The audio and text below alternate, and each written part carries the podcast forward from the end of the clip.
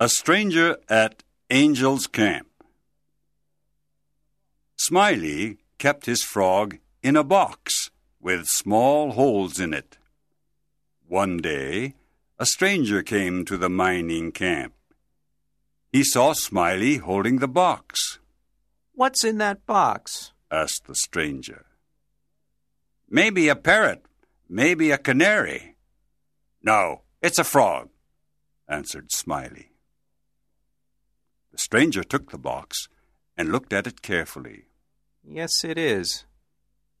Well, what's he good for? Well, Smiley said, he's good for one thing. He can outjump any frog in Calaveras County. The stranger took the box again. He looked at the frog for a long time. Then he returned it to Smiley and said, I don't see anything special about this frog. Maybe you don't, said Smiley. Maybe you understand frogs, and maybe you don't understand them. But I'll bet forty dollars that he can outjump any frog in Calaveras County.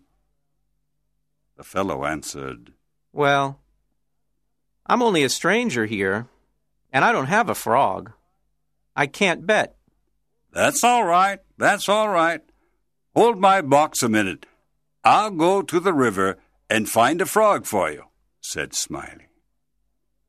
The stranger took the box and bet his forty dollars. Smiley bet his forty dollars too, and went to the river. The stranger sat down and waited for Smiley. He sat there a long time, and he began to think.